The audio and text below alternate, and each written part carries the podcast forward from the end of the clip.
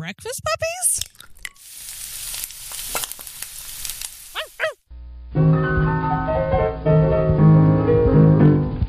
Welcome to Have Movies Will Game, the only podcast on the globe where we take you, our friendly listener, through the best and worst movies of yesterday and today, and then discuss ways that you can play them at your gaming table.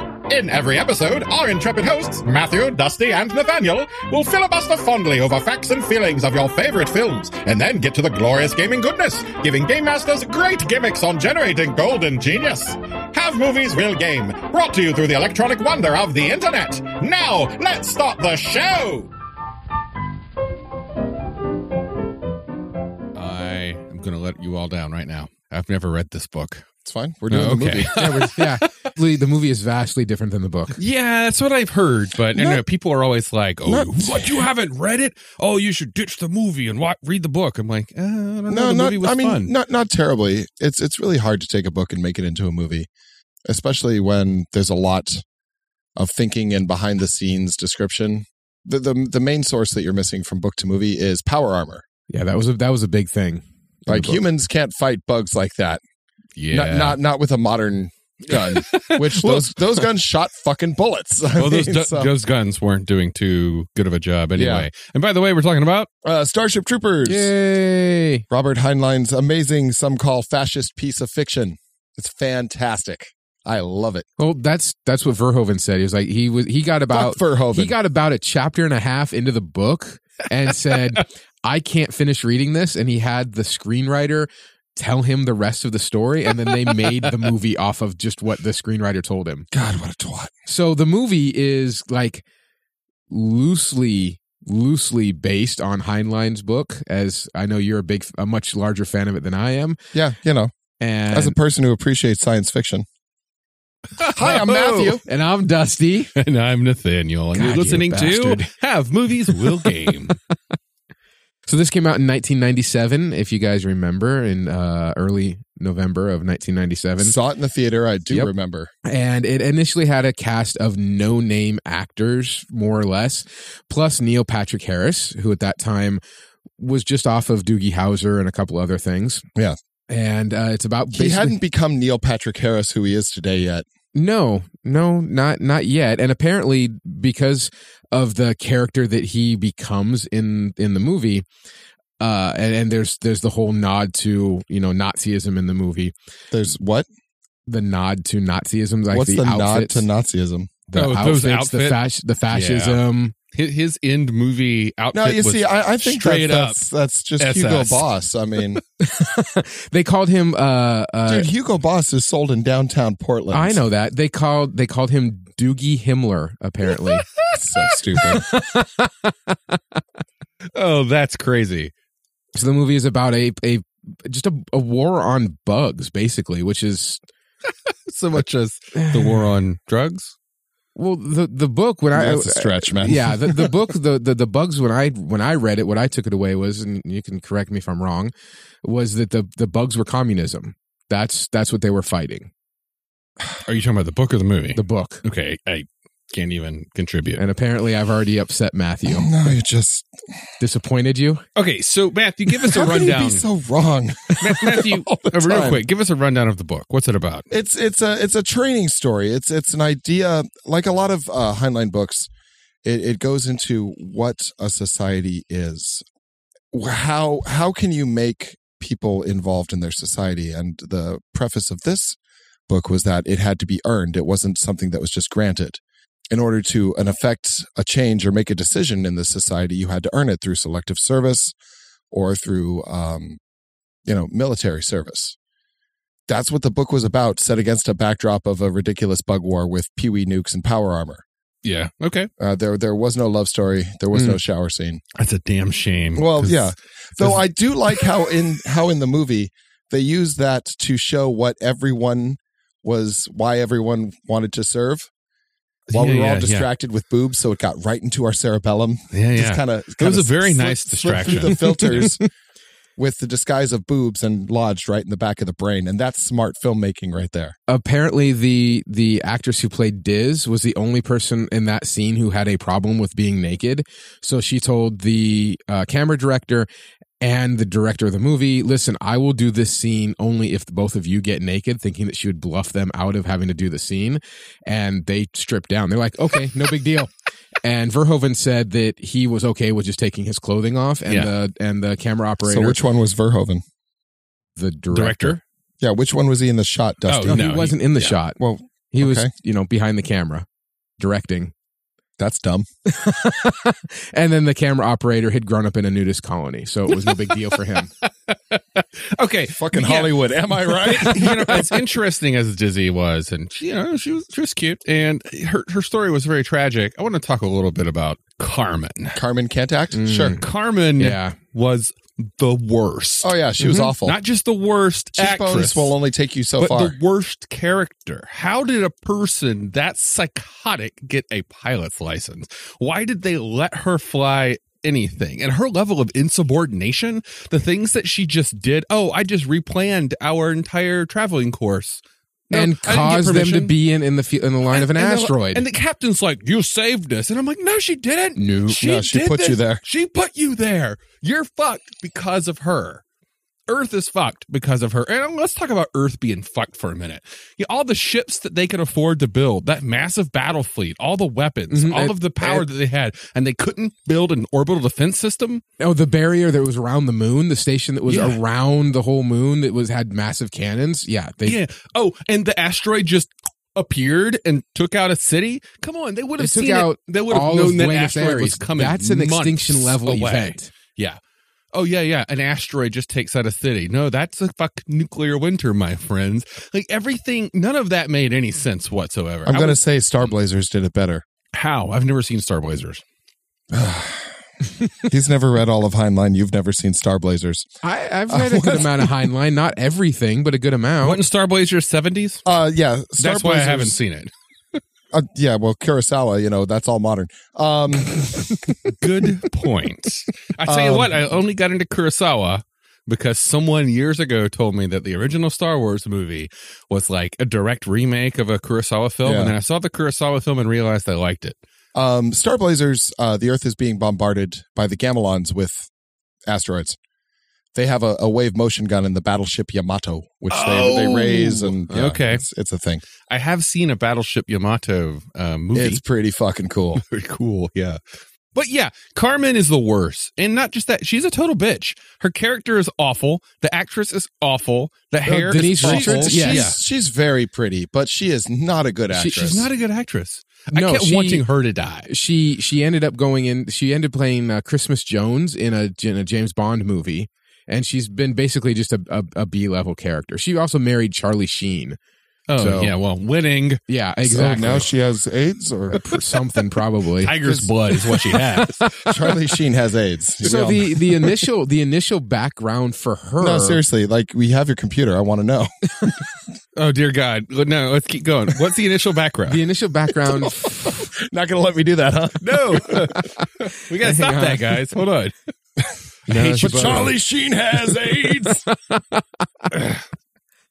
oh my god Sorry, Mm, This is excuse going me. in the outtakes. yes So the initial uh love triangle between johnny uh, you know johnny Hold on. Hold on. No. Fucking stick with Charlie Sheen, man. I got to know. you really want me to look up to see if she has you're, aids You're already doing it. We got to That's- find oh, out Okay, that's not what I was going with, but okay. because we're going to cut back to what you were saying. There Okay, we go. does Denise, hang on one second. Does Denise Richards have AIDS? gotta hit that. Enter. Want to put some in yours? It's, uh, a People completely people different flavor. online said Denise Richards knew Charlie Sheen was HIV positive. So yeah, she has AIDS. Um he was infected after they divorced and they hadn't been intimate since. Oh, said okay. the source. Neither her nor their daughters, Sam 11 and Lola 9, are HIV positive. Lola nine. Is there a Lola one through eight? Or did And that? was I nine think at that's the time. age. Yeah. oh, That okay. was at the time of, of the article. is that how Oh, you got his tiger? The cheekbones aren't right. oh my God. Grind it down for stem cells. I'll be young forever. Oh, winning. your love triangle thing. initially the love triangle between Rico and Carmen and Xander. uh, the original cut, Carmen was more torn between whether she loved Johnny or Xander because you know the whole football thing where their jump ball apparently is what it was called, which is just arena Fucking football. space ball. Yeah, Laser arena- arena football, Laser that's all ball it was. with like laser suits and like how th- that guy was jumping way too high. Yes, it was. It was supposed to be a standard romance, but it was changed because test audiences they did not like. They didn't like. Uh, they didn't believe that a woman could love two women at once. Oh, That's- a woman can love many women at once. So the scenes that would have shown her, I filmed it. I, I think you mean two men at once. so the scenes that were I filmed it. the scenes that were supposedly you know showing her being you know intimate with both you know Rico and with Xander, they were cut, and the kiss in the end between Carmen and Rico was cut specifically, uh, apparently because the audience thought it was immoral after Xander's death. Okay, well, fuck Xander. Xander Fuck was the test worst. The, audiences, au- Yes, the- man. the Fuck audience test was also audiences. so mad about Carmen choosing her career over Rico that they wanted her to die in the end. Uh, Okay, well, th- but this was what, 97? Yeah, this movie came out in 1997. That wasn't the Dark Ages. No. I mean, we It was should have been over that 21 shit by now. Yeah. I equate that era with where I was living at the time, which was Mobile, Alabama. That's so that's that your kind of parents' makes fault. sense Don't to don't me. blame the movie. Okay, yeah, but you know what? Let's not forget that these are high schoolers.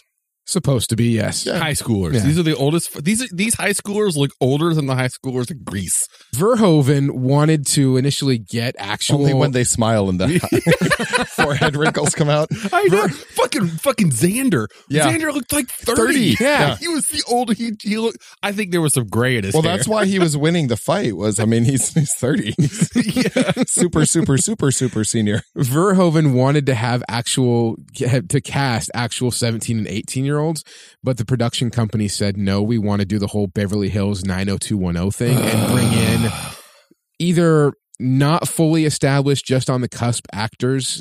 Or, you know, the people that were, you know, 30, 25, 30 years old.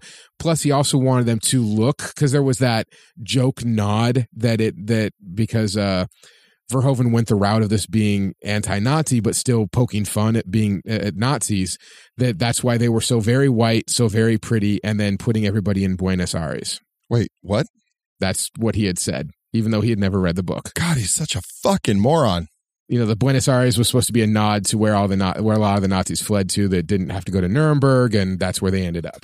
I mean, I get it. Yeah. No, I, I don't I really hate have an that opinion shit. on Fuck that. you, Verhoeven.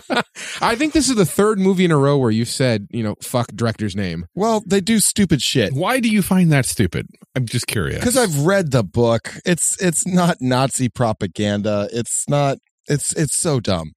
It, it's not fascist. It's a it's an exploration of what it means to be a citizen. Okay. and how how to make that work and it cannot work unless your citizen is invested in the body politic that's it that's all it can't be given to you you have to earn it and that was all heinlein was trying to say and for some fucking california twat to be like well that makes him a nazi and I don't care if we lost California. You wiped out the whole sub- subcontinent of India. So don't look at me like that. Well, we just lost California and, And we- India. Yeah. Thanks thanks for the reminder. But God. no, I'm just, I'm fucking sick of these idiots. So here's here's something even more that you're going to probably just groan about. Good. The original backstory that the, that the screenwriter had envisioned for Starship Troopers was that the Earth, they were they initially had sent colonists to, into arachnid space. Uh, That's correct. Then the arachnid region of space was qua- uh, quarantined, and they they wanted they didn't want any of the humans going in and settling it. Okay, cool. However, Except the for the unofficial Mormon colonies, extremists. yeah, unofficial colonies like the Mormons uh, were formed on arachnid planets, which did end up, you know, angering the bugs to the point where they decide, fuck it, let's just attack Earth. Dude, Mormons are not the best people that you want to use to introduce yourself to a species. I, I agree. So that was the original background of the of the screenplay. did like some of his commentary through visual through through the the news flashes. From Oh, yeah. the World War Specifically- II news flashes. well, the Yeah. ones there were three in a row that I paused and rewatched like three times just to make sure I was quite following them. And I think they were beautiful. They were poignant. First, it was the kids, that's the soldiers coming down, the kids, and just handing out Hand their them the guns. guns. Mhm. Yeah. Here, have some gun. Oh, here's some ammo. Just, hey, and the kids are like, yeah, yeah, playing with these guns. Followed immediately by a video of an alien massacring a cow, Mhm. but it says censored over it. They're not going to show animal death. But then the very next one was them showing the Mormon colony and all of the just ripped apart dead people without any censoring. And I thought that was well done because Cows are cute. cows are cute, but you know, violence is just violence against people is something that we're all used to. that first image that you had talked about that first would you like to know more that Yeah. uh, hanging out the guns and everything that was actually taken from the uh lenny uh, i'm gonna fucking butcher this german name uh reifenstahl's 1935 nazi propaganda film called the triumph of the will that's where that comes from and and verhoeven used a lot of that same imagery he even used all the the eagle imagery the flags fluttering the wide shots of troops in formation Those Hugo the Boss soldiers outfits. cheerfully proclaiming they'll do their part, and even the the the uniforms throughout the whole movie are modeled after Third Reich. Those kids just stomping the bugs while that one woman's like, yes, yes, Her her yes." her laugh was crazy. It was a little unsettling, I think. See, I disagree though. I mean, I uh I remember our propaganda from that time and it reminded me of our propaganda, the are you doing your part? mm-hmm.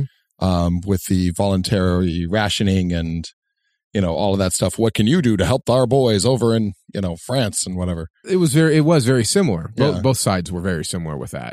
But Verhoeven had stated that that he was going more towards what the Nazis were using as a as a It kind sounds to of me like, Verhoeven was the fucking Nazi in all this. well, he grew up in Nazi Germany, so I'm looking at you, Verhoeven. it did flop at the box office. it, yeah. it, it, it hard it hard flopped, uh, but it did start to find its audience on video and and Soldier and later the armor actually appeared in Power Rangers Lost Galaxy episodes. And then a few years later in 2002, it showed up in Firefly on the train job Uh-huh. episode. So a lot of people were like, "Hey, let's just let's just repurpose." Fuck man, it The goes stuff. back to the prop department. Yeah, I mean- well, Verhoeven uses his same backgrounds. He used a lot, a lot of every a lot of things from Total Recall were used in this. They were just repainted. I do find it interesting that for something that was considered such a flop, it spawned a television series and like An I mean, animated series. yeah, yeah, and and CGI and series. movie, more movies. Like the There's franchise five. didn't die with There's it. five No, movies yeah. that were directed direct to DVD, and yeah, and they're decent. Marauder is decent. That's where Marauder was good. Yeah. uh, I think Casper Van Dien reprises his role Well, in that honestly, one. all did, That was actually. probably the, the, the the rest of his career. with, You know, He's done a lot of B movies that Yeah. we'll, we'll get into later. They've actually all been still working. honestly, as bad as Carmen was, he wasn't that good either. He was. it was his No, first major no, role. he That's- wasn't. That's, why. I mean, Yeah, he had a good chin. Yeah. That was about I- it. It, it balanced out her cheekbones. That was really the only. However, he doesn't strike me as a Rico. no, no. Mm-mm. no, I agree. Like when I read the book as a kid, I always saw him brown.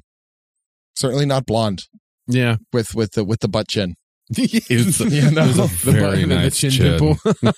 Yeah, he looks like Dudley fucking Do Right, and I had, I always saw him as like uh If chins could kill, Uh, as a as a like uh you know I, I saw him as fucking Latin.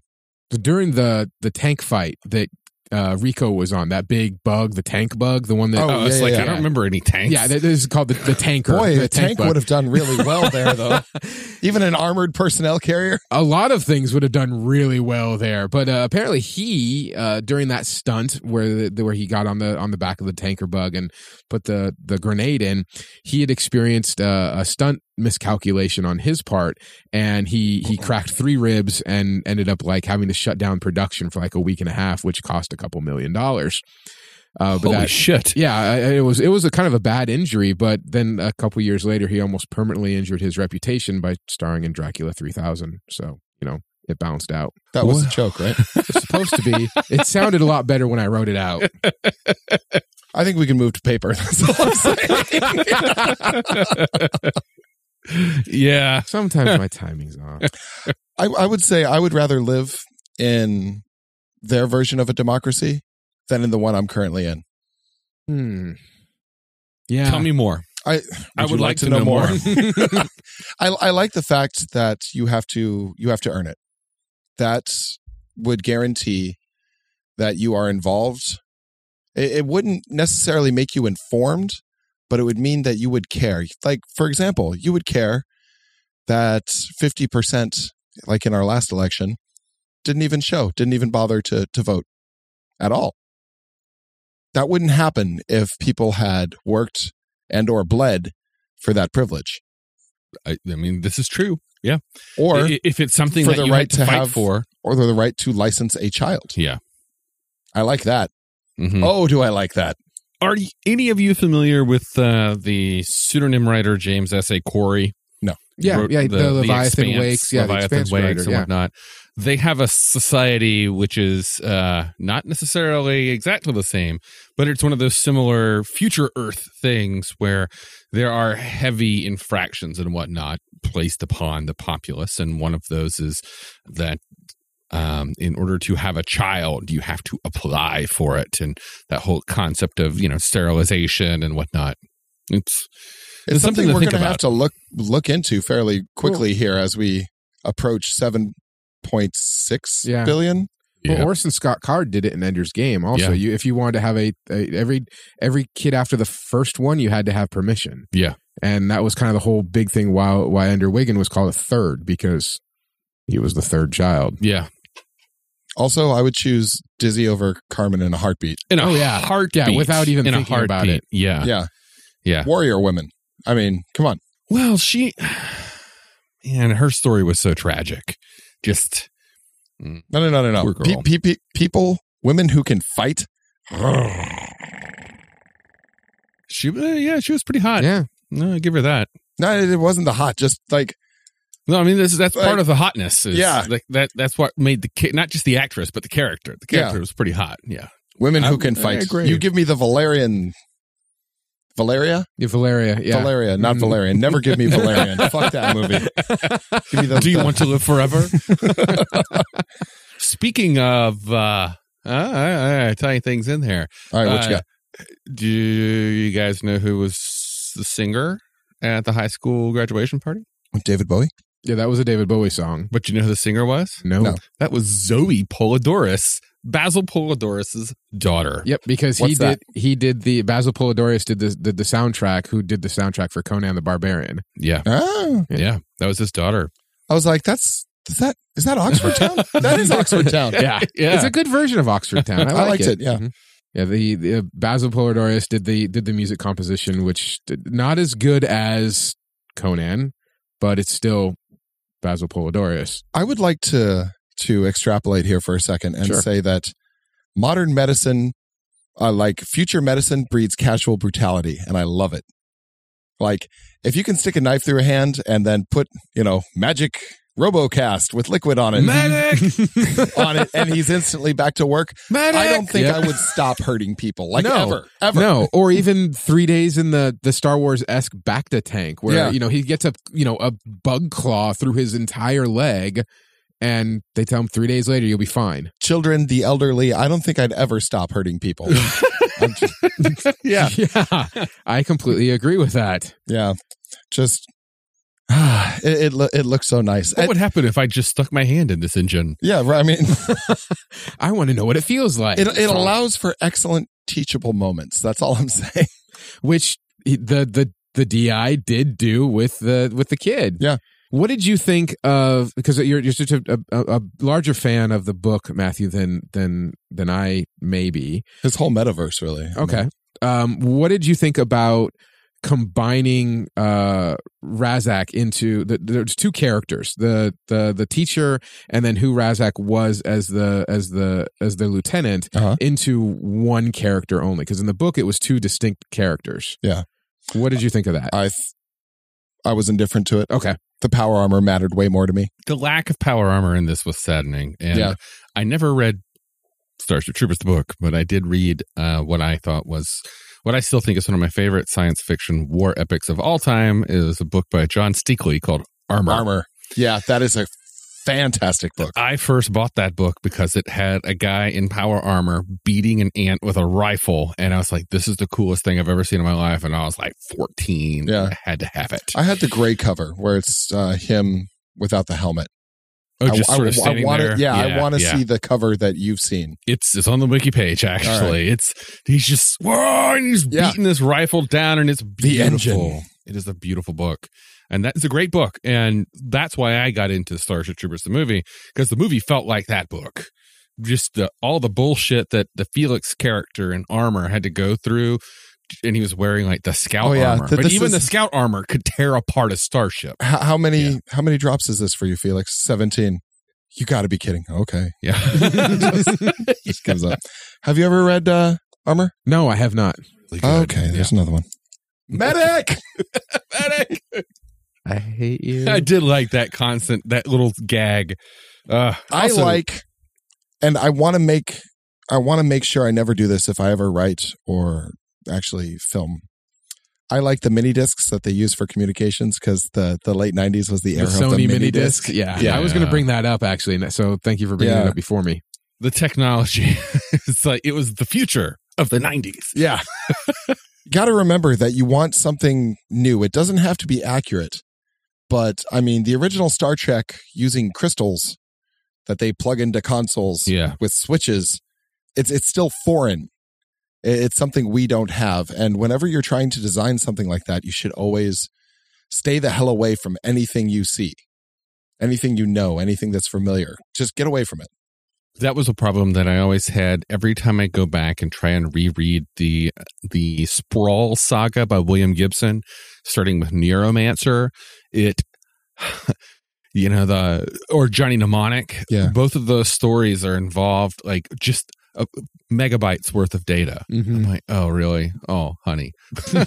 Well, Honey. there was there was a point in time when pretty much all pop culture could everything could be uh, the the world hinged on a, on a uh, three and a quarter inch floppy yeah. or five and a half inch. Sorry, three and a half inch. Not I just threw away a whole stack of those. I had bought them for an art project that I never did. what was the art project?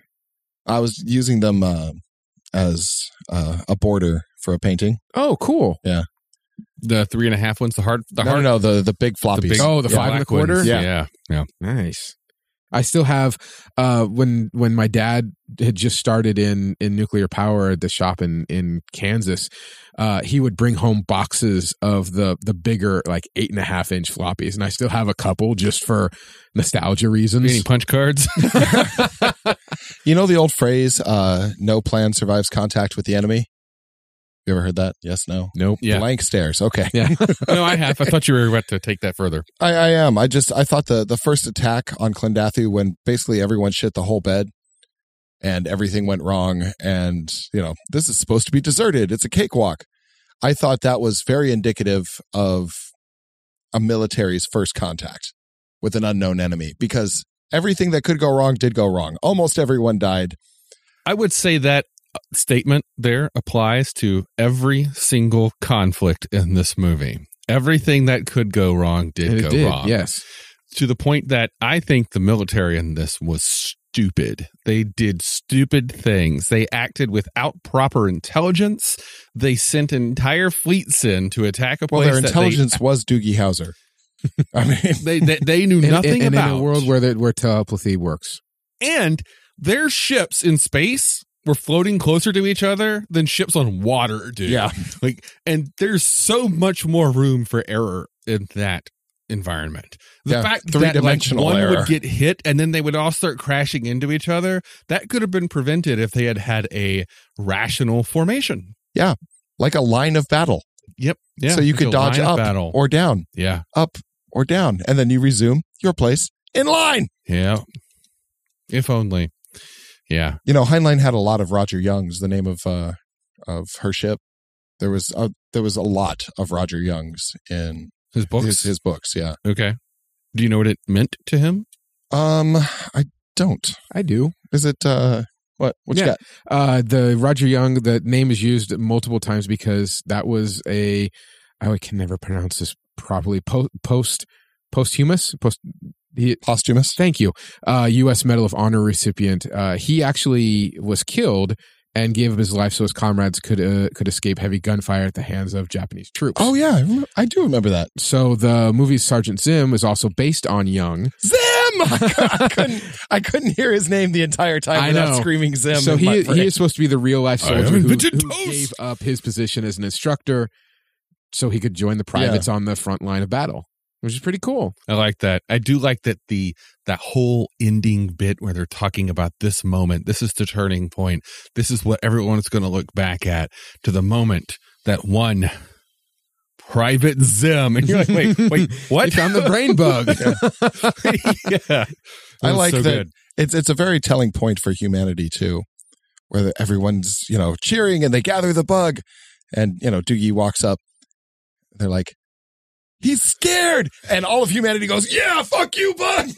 I, you, you know that, that, whole that whole ending scene. I I that was fun primate moment. I I I have a problem with it because you have a planet full of bugs, okay, and you have a brain bug and it's being captured. Okay, cool. There's the hive mind. They can they can they they talk to all the other bugs.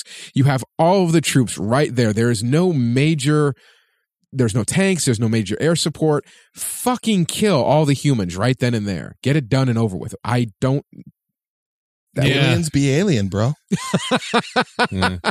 Okay, I, guess remember that's- thinking that last it's a hand night, wave. too. Okay. When, when, when I saw that, I was Yeah. like, brain suckers from beyond Pluto. It's such a, a great 40s and 50s pulp moment there Mm-hmm. Mhm. where it's like, punk.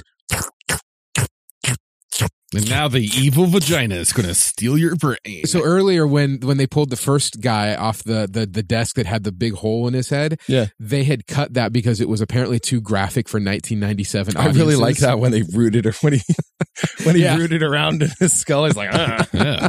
they sucked his brain. Apparently, it was a lot more graphic, and it showed it like picking out when it, it, it- the the brains went up through that stem. Yeah, And then it pulled it back into its mouth The and then crazy sucked straw. it back Yeah. out so you could see the brain not only go in the stem but back out and it, it would ingest it in a different way.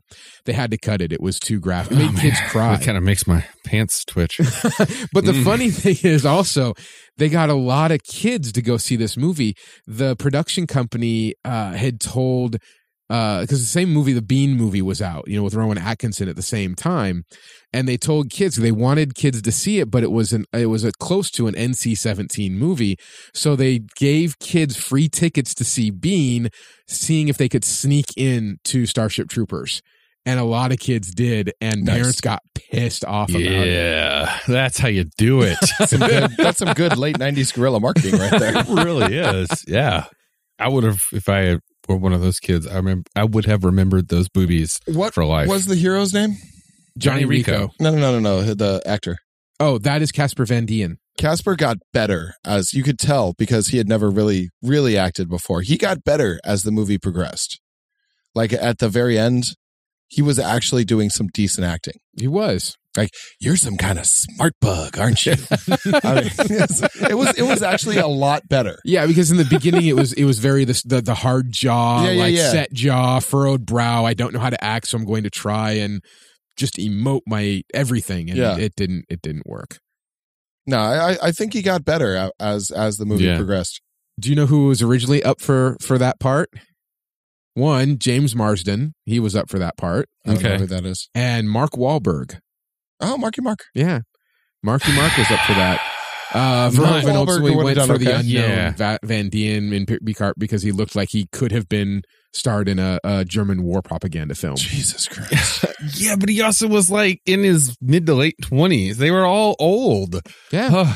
Oh, like I said God. earlier, he went down. He went the the nine hundred two one zero route for that. All right. you know, Heinlein does a lot did a lot of these type of uh coming of age and, you know, plays on what what a society is and should be. This was one of his earliest. This was actually a uh, one of his juveniles written for young adults. And I think it's funny that they they took it and made it into a movie where they had to sneak young adults in. Yeah, it's become it has it has become a cult. It has a cult following now, a very large cult following. Well, I mean, like we were saying earlier, it has a number of spawned series and show or uh, movies. It, it's fucking Roughnecks, man. it's Rascals Roughnecks. I think there were comics and novels. Like it, it, it it's a successful series. Well, there there are also a couple a couple actors that also tie into the Highlander uh, world. Also, Clancy Brown. Clancy Brown, who played Sergeant Zim, uh, he was uh, in Highlander as Kruger or Krugerin, The Kurgan. Kurgan, thank you. and then Michael Ironside, who played uh, in Highlander Two: The Quickening. He was I General don't know what Katana. reality you're from, but where I'm from, we're still waiting for a Highlander sequel. Yeah, I know, I know. Don't it was, you? a- it don't was a, you? it was a fucking fan blaspheme film over It was here. A fan okay, it's film. a fan film. Yeah, yeah, yeah. This was directed by Paul Verhoeven, and if you don't know, uh, initially James Cameron was attached to this project. Uh, it was originally the production company wanted, you know, Mr. Terminator to run this, and he declined. He just said, "It's not. I'm not. This is something I don't want to do." But Paul Verhoeven has also done Hollow Man, RoboCop, Total Recall, and Basic Instinct. Those Did he are do his- RoboCop or did he do RoboCop Two? No, he did RoboCop. Okay. Uh, Edward Neurmeyer is the screenwriter, and he did all of the RoboCop movies, including the reboot. Uh, also, Anaconda: Curse of the Blood Orchid. to Oh, name that a few. sounds like quality cinema.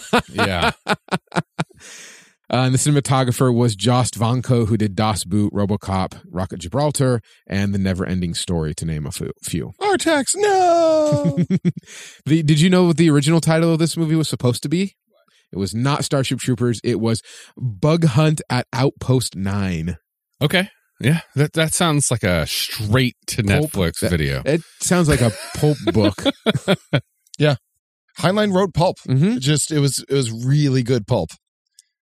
It, it wasn't until about thirty books in that he actually started doing serious work. The uh, arachnids, actually, the design for them came from another movie, Tremors Two: Aftershocks. If you're a fan of that series, that's what kind of why they look so, look familiar. I've only seen one Tremors. It's the Uh, only one worth seeing. Stampede Entertainment, who designed the heat-seeking shriekers from Tremors Two, uh, they did the they did also design the arachnids, and they just got used in this movie. Kind of cool, in my opinion. They looked a lot like the Zerg from StarCraft. yeah. Mm, Yeah. yeah, I got nothing else. Yeah. It's a good flick. I like it. Uh, This movie was actually Os- uh, nominated for an Oscar for visual effects in 1997. Oh wow. Yeah, I mean, it, honestly, I watched it in 4K. Mm-hmm. Mhm. It stood up fine. I just I had it on disc, just a regular old DVD disc. It still looked pretty good. Yeah. Uh, Um, Mm-hmm, Yeah, it a looked lot fine. of the a lot of the CGI from that time looks like shit, but this this looks fine. It looks modern. Well, the neat thing about that is that the the person that, that did a lot of the the animatronics, there were a lot of animatronics on it. Phil Tippett, who had worked as the effects artist not only on Star Wars but on Jurassic Park, he supervised supervised all the effects for this movie. So there was a blend of CGI and stop motion uh, setup, but for for close ups. Verhoeven sometimes would pretend to be the bug and would get in the actors' faces and say, "I'm a bug. I'm I'm fucking trying to kill you," and they would have to act off of that. Now would he do it naked? I have no clue. Okay. No, I Coward. hope not. You know, I tell you, the more I hear about this uh, behind the scenes crap, the pissier I get. you know, I don't know whether it's just me. Um, I'm becoming a grouch in my advanced old age, or if people are really that shitty. Maybe, maybe I don't want to dig so much. Maybe I just want to appreciate the movie. I don't want to I know like digging. if if he's you know doing a commentary on on fascism. I just fuck, fuck, fuck, fuck.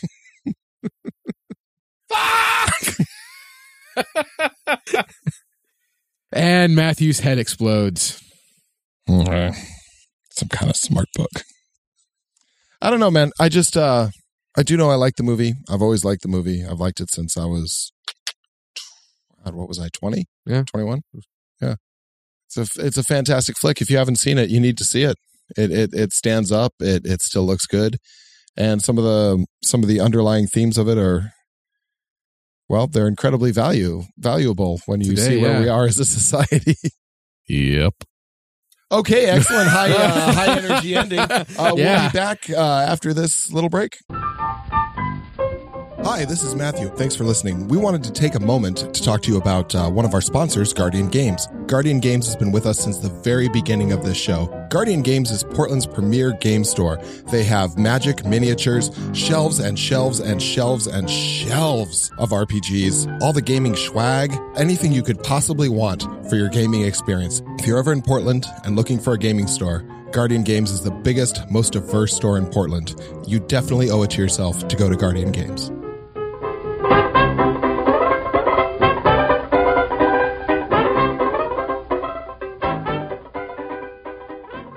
So who we got in this film, Dusty? So we have starting out with the cast is Casper Van Dien, who played Johnny Rico, who went from private to corporal to sergeant to lieutenant in about the span of um, I think a couple of days. Field promotions. Yes. Yeah. I'll tell you, when you lose 300,000 military people and counting, you got to move up. No, this is this is Someone's very got to true. lead. You know. Uh, Casper Van Dien, uh, he has also been in the you know wonderful movies like Dead Water, Last Seen in Idaho, Chokehold. okay, yeah, I've never yeah, seen any of yeah, these yeah. movies. And I'm just these kind of other like- Starship Trooper shit. Yeah, Lawful good. lawful good. Oh, yeah. Lawful good. All right. Everyone- Next. Everyone's lawful good in Yeah. this movie. Then we have Diana Meyer as Dizzy, Okay. Isabella Flores Dizzy, Lawful Yeah. good, Lawful good. Good. Denise Richards as Carmen Ibanez, lawful stupid. teenage quote unquote teenager. Oh, I, I, no, I can't do it. No, I, I, I, it, I have a hard time giving adults teenager alignment. No, I know, I But I know. will say lawful stupid. Yeah. I will agree with that. And then we have uh, Gary Busey's son, Jake Busey, as Private Ace Levy. Lawful good. Lawful, Lawful good. good. I just, you know, he was a little chaotic, but I think that was just him being, you know, that was just his personality. In the end, he did the You know, that lawful was thing and actually he was him good. playing the violin. Mm-hmm. He Yeah. can play the violin. Yeah, there was a there was a, an Fucking article neon violin. that was awesome. The electric neon. Oh, green. tell it to Lindsay Sterling. She has the same one. yeah, I know.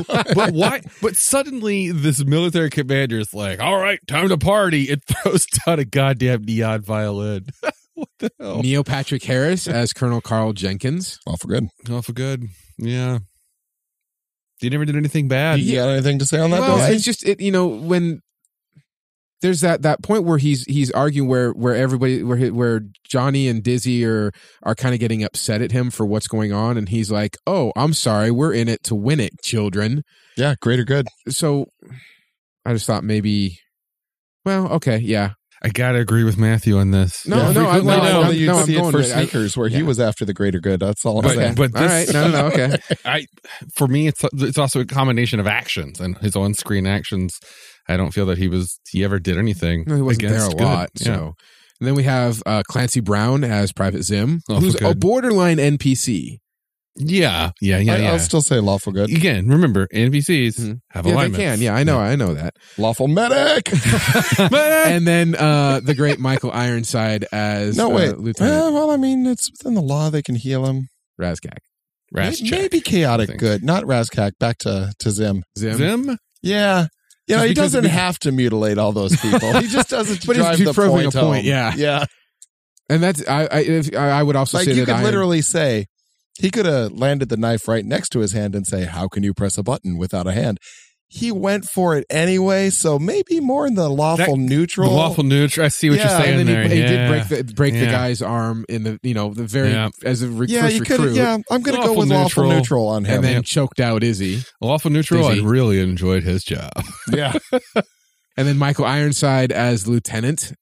Definitely, I think in the chaotic realm. I would no. I'd put him as lawful neutral as well. No, Yeah. neutral why what did he do that Oh well, no, was yeah, you're right. Yeah, was I'd say lawful lawful good. good. Lawful good. Yeah, you're right. I yeah. thought more in the chaotic realm because Why? like the, like when he i sees swear to god you guys hear a different soundtrack and you both lose your fucking shit Hey, no, I'm with you. you are man. conditioned goddamn creatures No, I like the, the point. My point being, when uh, w- when one of the when one of the soldiers gets picked up by the f- by the flying bug, Mhm. Mm-hmm. and he just picks up the rifle and just shoots him right then and there. Is that Right. would that be considered lawful? Do you guys? he actually stated the law his rule and then it happened and he did it Okay, That's He Law- shot the soldier was an act of mercy, yeah. okay, all right. and then, Then he's I- like, I "Yep, will- do it to me." He All put right. himself on the line.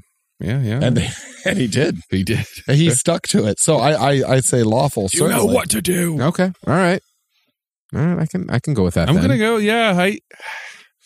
He's lawful I've- good. I'm I'm outvoted. Okay, I'm I'm, I'm backing off of that. Okay. I don't think there was I was anybody going in to this say that was outreasoned. I mean, I don't yeah, think not there was anyone outvoted. out here that was chaotic. except for Yeah. Dusty here, who who can't engage in logical recourse without going. "Ah, Jesus. no, because I just want to stab you sometimes. Y'all just need a kiss and make up. yeah, fist and makeup. Man, you know, three months of practice and we'll get there. What kind of stage show are we Jesus. doing? again? I was going to ask the same thing. So, hey, for those of you who don't know, we got uh we got invited to do a thing, which is going to be pretty Yeah. cool. We'll give you more details as uh, Yeah, yeah. time goes on, but It's going to be a few months you- away. you might but- be able to, to see us live if you're local. That'd be really cool. It's Yeah. a little frightening, but yeah. well, that's all the characters, right? Yes, I, I I put it to the main characters. I didn't want to have the entire list of NPCs and and everyone else. Xander? Awful good. yeah, pretty much everyone Yeah. that I, well, you guys like said in the beginning. It, pretty much Yeah. everyone's lawful good. So yeah this one was yeah i mean everyone there was was motivated by a need to serve Yeah, so I'm down I with mean, that. that's that that's a good alignment and they were all bound by law and no one acted chaotically so Now you talking about bound by law and like a firefly sense? You you are bound by law. Stand out and give me your gun. that's cha- yeah he was chaotic but, okay, Matthew. man i want to do firefly How- can we do firefly I would love. I'm to. fine with that. like we, we, we could do an episode we, we could do a whole run we could do an episode each one I mean, it's It, it's not. It's, not that it's long. only six episodes. All- all- 13. all- all- Oh, 13, Yeah, thirteen. all sorry. we'd have to lose is the uh, character alignment part. Like we could actually do that because you know the characters are reoccurring. So we could Okay. probably do two do two episodes in for one recording, Oh, we can. We'll, we'll consider it. I'm down with this plan. Let's see what people and, think. and or Farscape. Ooh, God. Okay, I now would you're love just- to do a, tu- teasing a, me. a turtle power pod thing on Far- Farscape. That'd be Oh, great. Anyway, Matthew. Yes. Uh, now that we got the characters, tell us where is this story going to go next in the campaign? you know, it's a simple movie. It's got a simple campaign. It you stay with a bug hunt. So at, at the end of the movie, humanity is swept up in an anti-bug fervor. There are kids stomping bugs in the streets to show how Oh, patriotic yeah, they are. yeah. while mothers laugh maniacally. As humans, we're not going to settle for a uh, negotiated peace, no matter you know what what some parts of the population say. We we don't we don't react like that. When we see a clear danger, we react in a violent cave lying caveman like manner. Like we're we're we're in this to win this. We're going to kill every last one of those bugs, except for a few kept in labs, so we can figure out how they work, so we can kill them better. So with the Sky Marshal changeover, the plan becomes glass the planet, send down the mobile infantry to dig a, dig out any survivors. That makes sense, right? Yeah, that makes we, We sense. have to learn eventually. We, we have all these ships that conveniently stack up in nice little bunches. We can surround a planet, we can glass it, and then we send in the MI to, to mop up. So the PCs would probably, in this scenario, be raw recruits freshly graduated to replace the staggering losses of um of of this war effort. I would like and I'm I'm okay to be outvoted because it is it is the the book, but I I would really like if we went with a power armor system, I'm fine with that. like a uh like a, a battle suit at the very least because the uh the football pads that they had them wear in the movie just aren't it it, it has nothing to do with, with the book. they Um, were squishy. yeah, they were really squishy up against up against bugs, and you can't just hide behind a hill and expect to shake off a pee wee nuke. That's that's not how that works. The hill go by, the nuke explode. Or you can't just like run down a tunnel and yeah, um, you, you you need the power armor to do this. So the PCs are raw recruits uh, sent straight from boot, where they were trained in the use of the brand new power armor. Their first mission is backup and reserve back on planet P, right after what happened in in the movie. So Rico is on scene. They capture one of the brain bugs. There's still this whole warren under there. Like the whole the whole planet crawls. So they are they are sent to back up uh, Rico's mission. Rico's mission goes south because he is sent back into the tunnels to find out what else he can pull out into the sunlight. He takes horrible losses. The PCs are sent in to uh, engage in a fighting retreat. A lot of people die. They eventually can retreat back to the like a settlement or a strong point position and dust off with the planet. That puts our PCs and the uh, GM's control in the same party which would be Rico and you know associated people. So it's basically just um, a go in fighting retreat. Lots of people die. I think even what, what's uh, what's your game? Which one? The the motorcycle samurai No, game? no, no, no, Or no. The, the, one we did at the horror uh, game? Wagon Kong. Hammer Motor Crawl? Bushido Yeah, or Hammer Crawl. Hammer Crawl. I, I, I, I envisioned this kind of like hammer crawl in space. No, like that's that kinda against cool. Giant I like bugs that. because the the death ratio on this is is amazing. Okay. I like it. You can't. This isn't going to be a game where you're invested in a character, and the characters have to be real simple. Like you, you're the guy who has the nuclear bazooka, You're the guy who has the big scope. Mm-hmm. Yeah, yeah, if you yeah. don't have that, you're a grunt. Yeah. Yeah. You know? And I, I just think what you do is you cycle through characters trying to get this mission done. And I, I think it would go very much like one of your hammer crawl missions. you are describing several games that I know.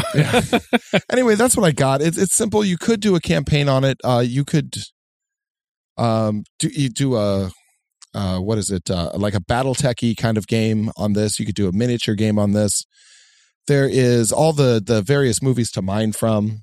There's a ton of stuff to do, but it's basically bug hunt after bug hunt after bug hunt. And with it being on multiple, pl- I mean, there you know they make there's a Clandathu system, so there's so many planets that they can go and kill bugs on. So oh yeah, you've it got could an be never ending. entire star system here just waiting. You have to, half the galaxy. That, that's that was something that that that bothered. And I'm gonna kind of deviate here for a second. I'm sorry. That really bugged me. Uh, Did it bug you? the, yeah, I know. Right? The, Good. the the the science of it. So they make it a point to show a screen where, hey, here's the galaxy and here's Earth, and the bug planets are way over on the other side. But it only takes a couple of days for one of their asteroids to get to Earth. When Or they're for just us kind to of get to them. and they're just I mean I know they they use a star drive. Okay, cool.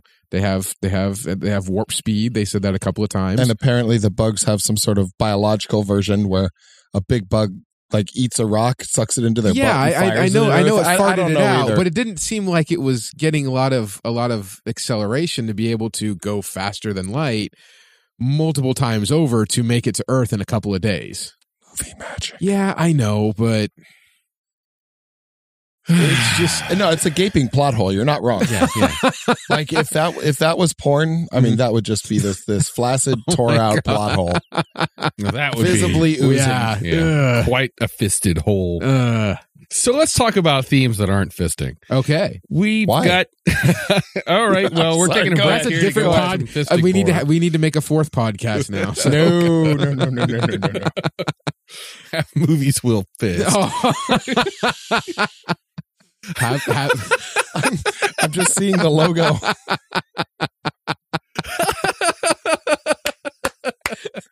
have Uh. fists will game. Uberlube, if you're looking to uh, sponsor a podcast, uh, No. or Pornhub. Where were we?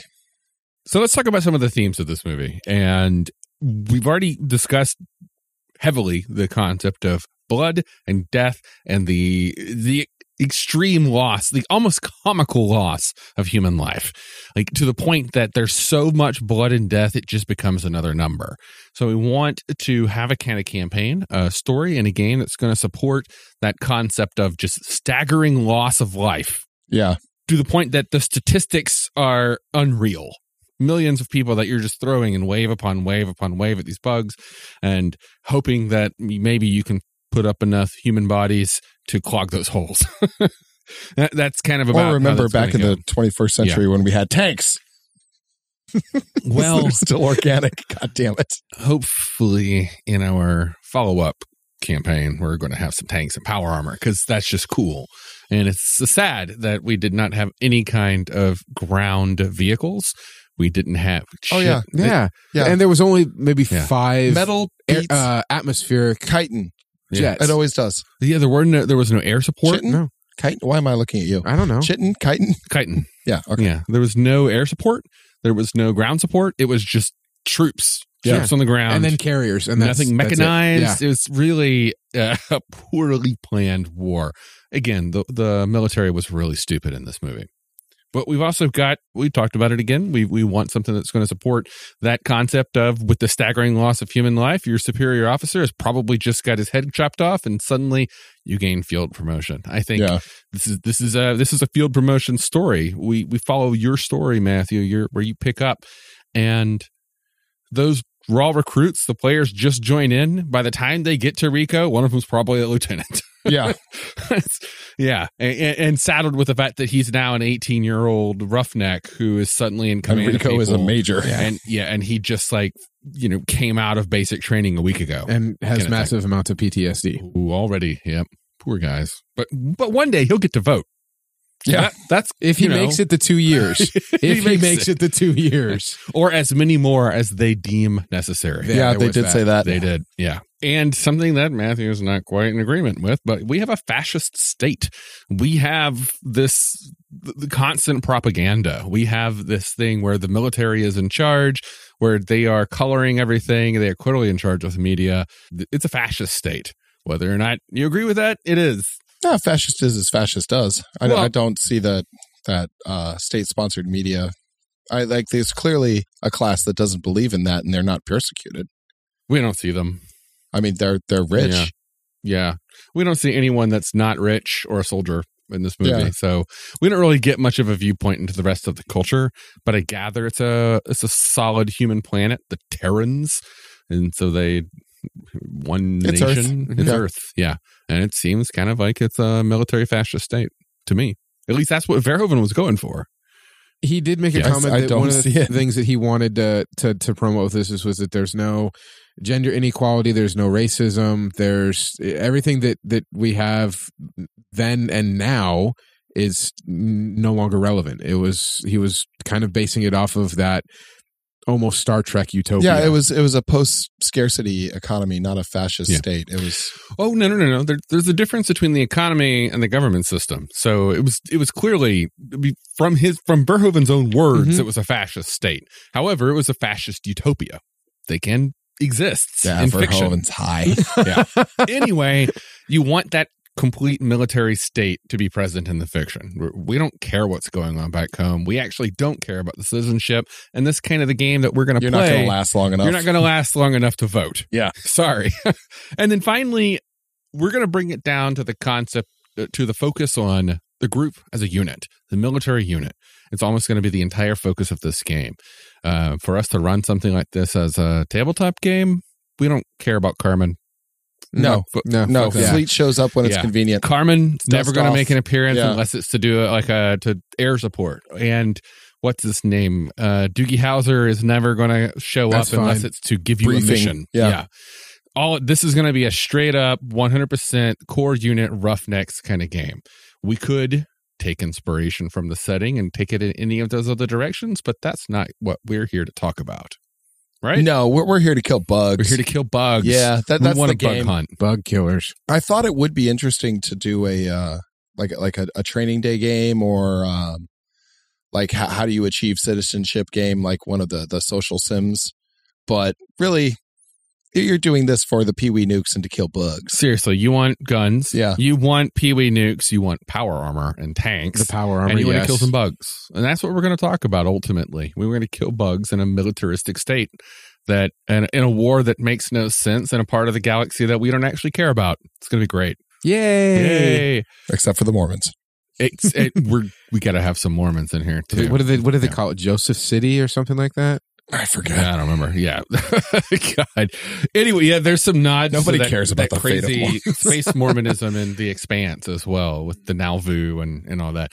Anyway, let's talk about some games that could pull this off. All right. now, BattleTech. BattleTech could do it if we really want to focus down on minis and and do some really. Mm-hmm. I I slow- love those kinds of games, but uh, slow grind. Just don't have the time right now. yeah, I don't have the time. Hours and hours of And- and measuring for- distances. yeah for and- for one-offs um which is what we imagine you're doing we hope that after every two weeks you're spending a week putting a, a game together Based a on what week we Mm-hmm. playing say. it Mhm. and then you're off to the next game with us right that's Yeah. what you all are doing That's what we're listening to this, hoping. right? Yes. And please send us an email and let us know how that's going. Or But- send us a photo of like your gaming setup. That'd Oh, be kind yeah. of cool to see. That'd be tight. So the first game that I definitely always have to mention is Savage Worlds. Savage Worlds is something that I think could pull this off very well. In fact, Dusty, you played in a Savage Worlds game that was very much my Yes. take on the throw a whole bunch of recruits at, Yes. at a military force and And see who survives. I I actually loved it. It was great. I had a one of the the character that made it through the training. I know we've talked about before. It was the the the, the yeti, the the white snow yeti, and he was my favorite character out of that group that I made, and I was very happy to see him continue on. And the way I ran that game is like, here are your stats. You get a weapon, Mhm. you get some armor, and that is your role. Your weapon determines what role you play. So I think he was the heavy, so he Yeah. had like a grenade launcher or something. I think it was more Yeah. like a space Gatlin gun. Yeah, yeah, something big. It was ridiculous. But we based that off of a very similar series of comics called The Alien Legion, which has a lot of similar themes, and that very quickly in the comics, many people just die in brutal, horrible, painful ways. Okay. So I think Savage Worlds could pull it off, but again, Savage Worlds, generic system. I don't think it's perfect for it, but it'll work.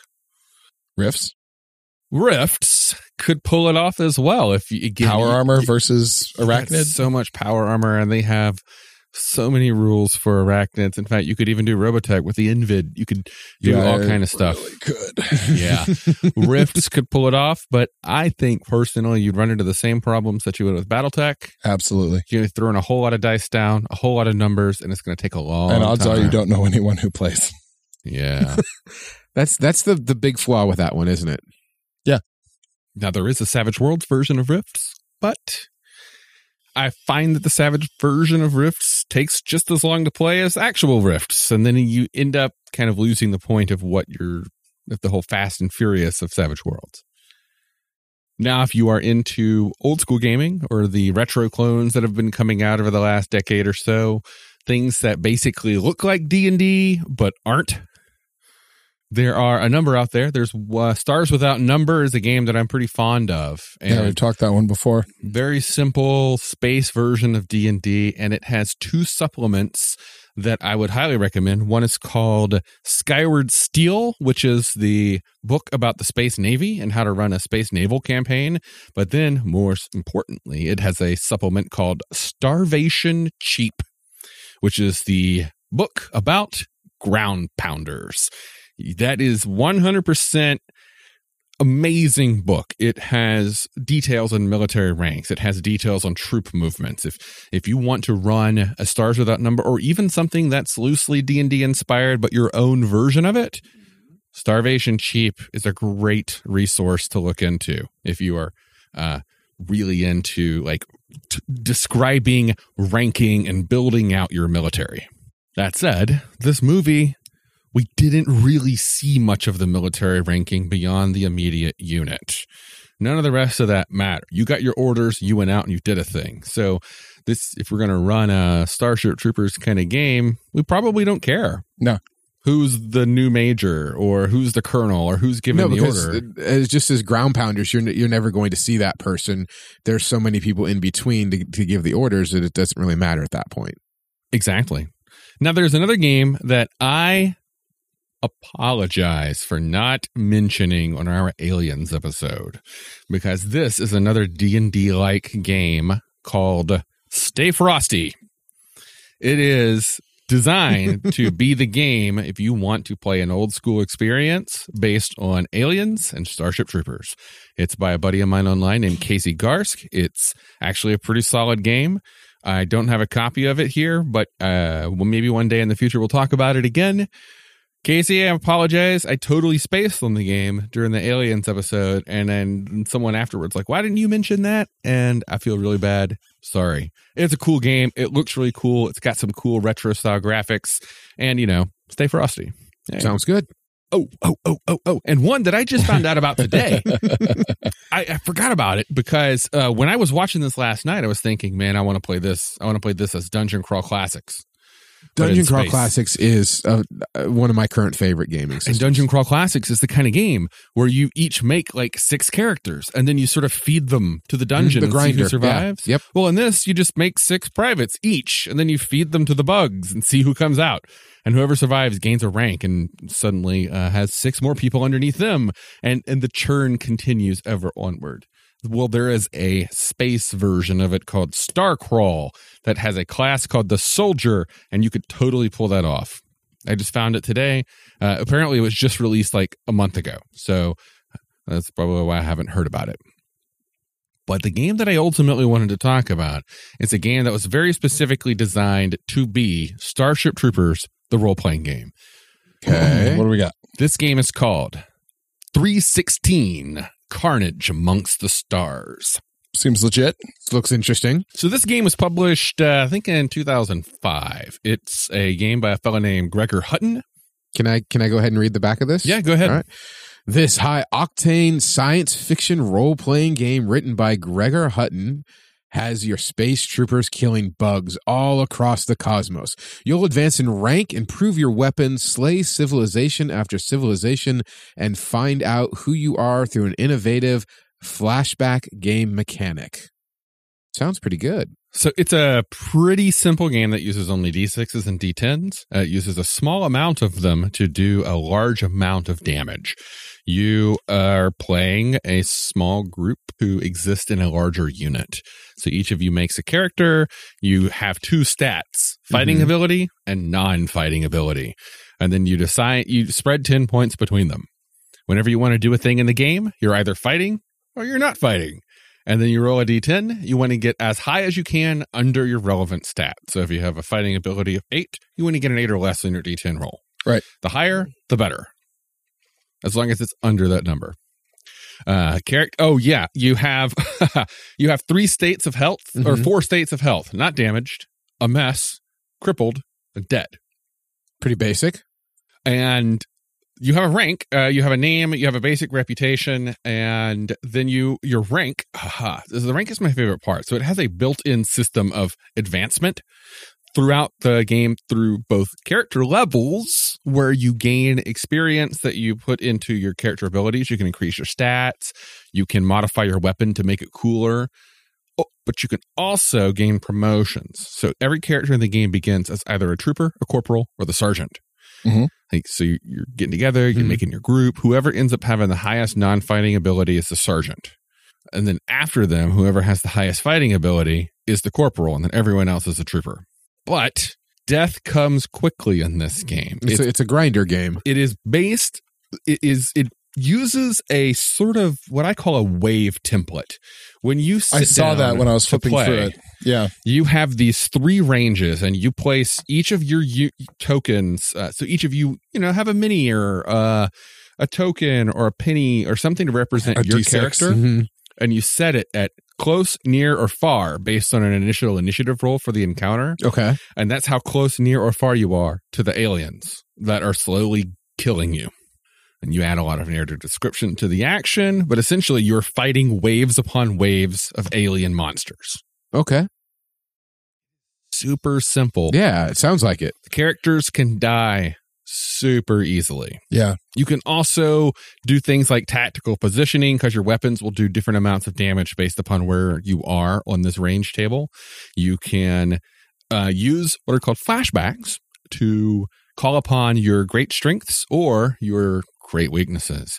If you call upon your great strength, which you can only do once per, I think, encounter or mission, if you call up, oh, once per mission, if you call upon your strength, then you just win the encounter and you get the most kills.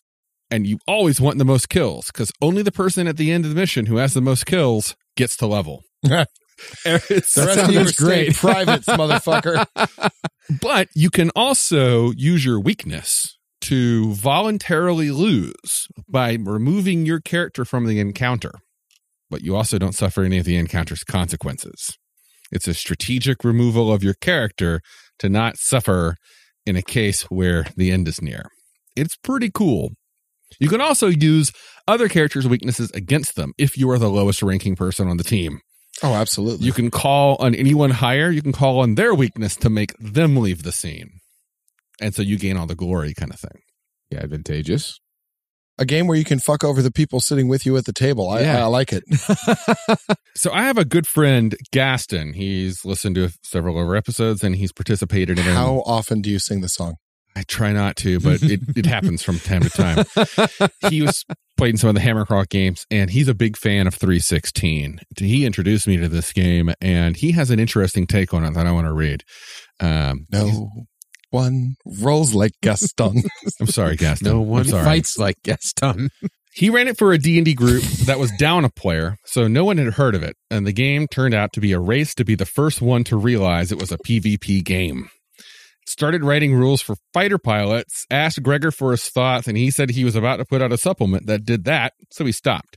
Um, thinks it's better even than Dogs in the Vineyard for open book in case of emergency type of gaming.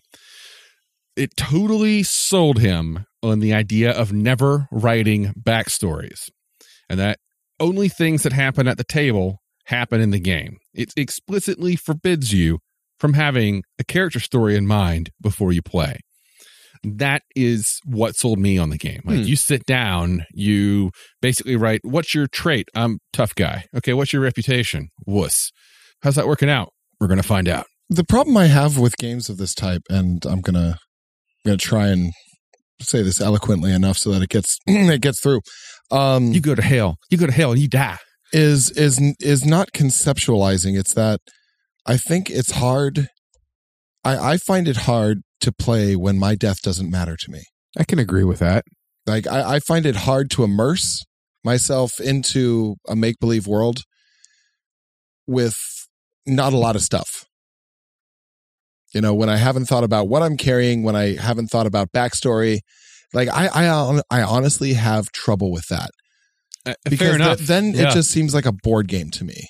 I Yeah. feel that way sometimes when playing Dungeon Crawl Classics. As much as I love it, sometimes uh, you're playing and you have you start the game with four characters Mhm. and you, Mm-hmm. You have nothing honestly invested. Yeah. think you, you start to become fond of one of one or two of them you think i could i could see them lasting a while they're pretty good and then they die immediately and you're like well shit now i'm stuck with leonard and doug and i hate them but for some reason they're lucky bastards they nat 20 every roll they're cursed They're- they have uh they have seven fingers between them and they're going through various stages of insanity but i just can't kill them Yeah. you do lose investment at times, A but you can lot. sometimes become attached to a character that's lucky as fuck and yeah. just keeps making. Th- it I through. think the problem I have is that I don't know that I can immerse that way. You know, and I, I think that's that's what I look for when I'm uh, playing a tabletop. Is I'm, I'm looking for that immersion. I'm looking for that world building. And the problem I have is that while there's a lot of clever things here, I, I just I, I feel that it could also be done with Monopoly. And I just don't care that much about the shoe or why the shoe does what the shoe does and what the shoe's feelings about the thimble are. Uh, just, I- I, I don't know. I, I, I think I, I need, and this is me personally, I, I need a, a certain amount to bother showing up. I get you. So you Yeah. you want the singular avatar. I do. I, and I, Yeah. he needs a noble death. Otherwise, I've been playing him wrong. I don't think Starship Troopers is the right game for you. I mean, Noble Death. Come on. Well, I mean, if we were doing BattleTech, that would, that would be that would be different. that's true, but BattleTech and Starship Troopers are very different. Yeah, but Yeah. I'm just saying something with a uh, something where you're where you're figuring out there's a lot of stats. I and I think that's just me. That's indicative of me Mm-hmm. that I I, I need that to enjoy play. Fair enough. Yeah, I get you. I've, I'm not always invested in some throwaway characters. yeah. But in a game like this, I tend to be more invested in the mission itself and what we create, Yeah, the story and the fun times that we tell later. yeah. I, Yeah. I, I could see that. My problem is that even when I hit uh, go to like a, a random generator and I go, I'm going to be playing a level one cleric. Make it, and I pressed a button, and uh. I always spend two and a half hours in the backstory box Mm-hmm. Mhm. writing. Mhm. You know, Yeah. um, that I think I think that's just me, but um, this is the style of gaming that I have come to be mostly into lately because I hate 'Cause backstories. It's just it's quick. It's on the fly. It's As a you're- player, you're done and you're playing. That's I think that's why Yeah. you like it so much more. well, as a GM, I hate backstories because I forget them and I don't care about them. Uh, whatever you bring to the table doesn't matter to me. And as a player, I hate coming up with That's cold. backstories. it's Whatever you bring to the table doesn't matter. the backstory, that mysterious past that you have, that dark secret, nobody gives a shit. In fact, like dark secrets don't matter unless someone else knows, and then it better to be it better be someone other than the GM. I just think Kinda that those are the things that inform you how you're going to play if you're with good players. True, that's an option. That is Yeah. one way to do it. Definitely, There's there's nothing wrong with that. It doesn't work for me I anymore. mean, why does the dwarf freak out every time he sees a goldfish? Why? Well, my favorite dwarf that freaked out every time he saw a goldfish, he developed it entirely through play. He became he he had no idea who his character was at the beginning, and then Mm-hmm. Mhm. over time he decided my dwarf is superstitious, and then Yeah. that superstition became shown in play, and then everyone remembered it, and then it became a defining trait of the character. Uh, Unfortunately, like, this is in my experience. I haven't Yeah. played with a lot of people that will go into that kind of detail with their characters, and it's and it sucks. And I, I know you guys can and will. But coming back from you know all those years of playing Vampire the Masquerade, there would be people that would do these intricate backgrounds, like they would write basically like fan fiction novels of their character and then not do anything with anything. Like they would take Yeah. every single flaw that they could, all seven points and merits and flaws. Well, that's just a bad Yeah. player. And then never use like you and and you had no idea what was anything that they were doing just because they never even let the the GM know that hey, I have, you know, the superstitious trait. I have, you know, dark secret. I have Yeah. this, I have that. So it's it's nice when I actually sit down with players like, you know, like the two of you where hey, I, I'm I'm taking this flaw and then you see it actually get played in in real time. It's great to see and yeah. Yeah, w- I'm not, and I'm also I'm not trying to diss on this. This looks, you know, it looks Oh, I fun. know. Yeah. Yeah. Um, I just, I, I think I've been working towards this thought through the last couple of podcasts. I, I've said similar things, Mm-hmm. and uh, I just, I, I, I feel that that they're they're they're not for me. Honestly, I, I think I need I need something more with with more depth to it if I'm going to en- enjoy that that setting. I think you would like Fate. I do. I think I'm I'm addicted to setting porn. you would like Fate. I think There's Fate nothing could wrong with create that. the kind of characters that you want to play. And I so wish tell me I, about fate. I wish I liked Fate because that would mean I could tell you about it, but I don't, and I I- don't want to I, disparage. a I, I game. can do it with second Yeah. edition. I can do it with any game. Yeah. I just there has to be a spot for it, basically. You know, Yeah. any of the classic games because there's a lot of new games. It's it's interesting what's what's happened to the industry lately, um, especially since the advent of affordable indie publishing Mm-hmm. or self publishing. That I could didn't talk for u- a long time that about didn't that. used to be a thing. Yeah. um, you used to have to order pallets of books yeah, pre-printed if you wanted to do indie, and then sit on these thousands of Mm-hmm. Mhm. books in your It's garage. a huge investment. or find a distribution house like IPR, any of those places to get rid to channel them for you. Now Yeah. you just have to have a PDF and Yeah. you send it to a print on demand service like Lightning Source or Drive Through RPG, and suddenly your book is now distributed worldwide. Yeah. on demand. Now, I, I like what that does to the creativity of it, but I feel that a lot of people are, are making these these pickups, like um, like your indie uh, Moto Bushido, that had a lot more storytelling than something like this. Moto Bushido is really in depth. I don't Yeah. think I have quite given this game justice because there's a lot of depth into this game. I've mainly wanted to talk about the actual bug fighting and all of that. There, there's a lot more to it, but that's the combat. The combat Yeah. resolution mechanic is what I was talking about. This can, even with a very simple set of numbers, your characters can be deep. In fact, this game advertises elegant, simple game system, very low preparation to start, complete game in one book, and designed for campaign play Right. but I, I get what you're saying. It's you you want a different kind of story. I can still remember years long characters that I've played. And honestly, I don't remember a single one of those hammer crawl ones that I played at Whack and Con. but they're not designed for that, and I understand that. Yeah. But the point is that I, I never got that visceral connection to, to any of it. While the event was fun, you know, it, Well, I think that was something like Starship Troopers. You're not really supposed to get that connection. but you want to be Rico, not Grunt Seven. yeah, That's why. That's why you'd play it. but you got to earn it. Yeah. And how many people died when Rico didn't? Like we can't all be Rico. There have to be sacrifices. Yeah. So it has to be a high deadliness. Otherwise, it's not Starship Troopers. Like, Yeah. If your character is destined to be Rico, then just go play Pathfinder. Predestine your character from the beginning and just, you know, allow for no variation in your Calvinistic life plan. oh, Pathfinder. Tell us how you feel about that, Nathaniel.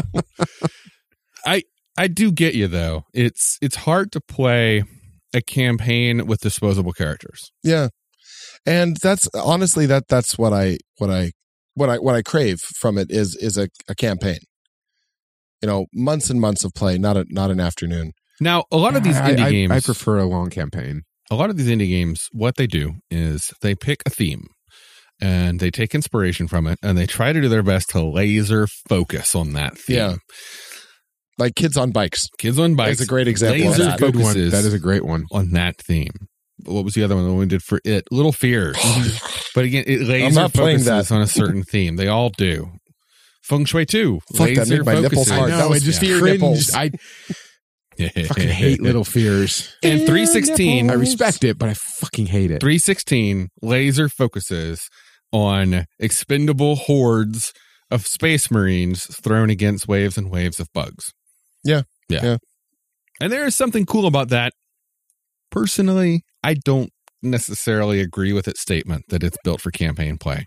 This to me is the ultimate one shot. I, I flipped through it and I'm a I'm a speed reader, so I picked up a bunch of it. Yeah, that, it didn't it didn't feel like it. It, it felt like uh, hammer crawl in space to me. hammer crawl in space. Well, the, one of the quotes on the back is the setting out Verhoeven's Verhoeven. I yeah, I don't think we're going to find something that we can all agree with on this one. No, I, I like what you brought Yeah. to the table, Yeah. and it does sound like it's designed for it. But it, it definitely is a is a afternoon and that's where where you where you cut it. Yeah, You're playing from twelve o'clock in the afternoon until maybe ten o'clock at night and then, then you're done. Because Tommy couldn't make it to the session and his character was, you know, integral to the plot. yeah. So, oh hey, let's just pull this off the Yeah. shelf. Some of the players didn't show up, so you Yep. pull out a one shot And that's fine. like this. We've all we've Yeah. all gone through that. Looks like it was uh, Starship Troopers and 316. 316 Mm-hmm. among the stars for a one shot. If you want to run something longer, pick something with a little bit more grit to it, like rifts. Like riffs. Always turn to Palladium for grit. That's not true, actually. Palladium's kind of fluffy. You know, it is. It is really fluffy. Yeah. And a lot of people don't recognize that. Some of it isn't. Like, uh, if you're looking for an actual ci- uh, fascist state, feel free to check out the, the uh, what is it, the coalition? The coalition. Yeah. Oh, yeah. That's yeah. an actual fascist. Well, imagine if the State. coalition went to space. And there you have Starship Troopers. No, no, no, you don't. There's no, no. So we got our uh, our our first uh, Patreon, Yeah, we did. Yeah, yeah. and that's uh, Sylvia Stratton, Stratton, Stratton. Stratton. Thank you, Sylvia. You got me so close to a pizza, I can taste it. I get I, I get a pizza in two and a half months. Thank you. We're saving up those dollars Yeah. to get that pizza.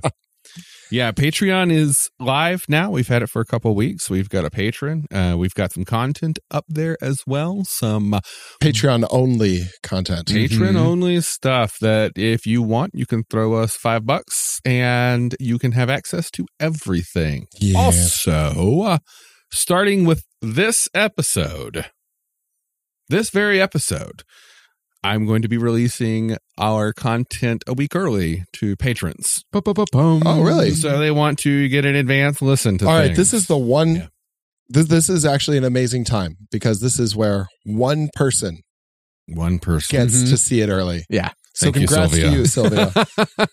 This episode it's just for you. Can, can we say it all husky and stuff? Ready? On three, two, one. This episode's just for you. This episode is just for you. I'm not sure if that was arousing or creepy. I'm It scared. was, a little, Aroused. it was a little odd because Sylvia's like a really good friend of mine, so it's just like A we really haven't good friend would understand. If It's you cool. want Oh to- no, no, she's she, yeah, she'll she Let's not understands. go too much into it about what she is or who she is on the. If on the you are internet. also interested in optional ways to throw us some bones, we also have a tip jar on our Pinecast feed. Pinecast is our audio host. Uh, if you want another way to access the bonus content, uh, throw some tips over to Pinecast. It doesn't include all of the extra features that Patreon does, but for three bucks a month, you can access all of the bonus releases. You don't get the cool Discord, and you don't get the uh, the early release and whatnot. But hey, you know it's the alternate content, and it's just another way to support us. If It's Matthew That's- swearing and screaming. uh, if you want to see Matthew eat a pizza, or if you want to hear him eat a pizza, we can make that happen. That just sounded. and I've so- also finally started putting all of our episodes up on Oh. YouTube in full length. Oh. If you want to listen to us there, that's now a new option. And just to reiterate, the uh, podcast itself will never be behind a paywall. We will always No. put this out for free. Always, yeah, it's just the bonus content. Yep. You you want to hear me? If you want to cackling hear like a some of our madman. rants and our side content and our uh, extended alternate cuts, and sometimes we might put up a special lost episode, like is in the feed now Oh yeah. for patrons. All right. Well, thank you so much for listening, everyone. I was Matthew, And I'm Dusty. And I'm Nathaniel. and we'll see you in two weeks. Thanks for listening to another episode of our show. We're still pretty new to the scene and we love to get your feedback. If you like what you hear, please leave us a review on iTunes with your thoughts. Good or bad, they really help us get the word out. If you want to say hello, drop us a line on all of the usual social media sites. You can find the links right there in the show notes. You can also leave us a comment on our website at havemovieswillgame.com. We look forward to hearing from you. Have Movies Will Game is a Breakfast Puppies podcast production, and our episodes are distributed under CC BY-ND 4.0 license. Our opening theme is Rock and Gravel by Sid Valentine's Patent Leather Kids, with introductory narration provided by Isaac Scher. Thanks again for listening, and we'll see you next time.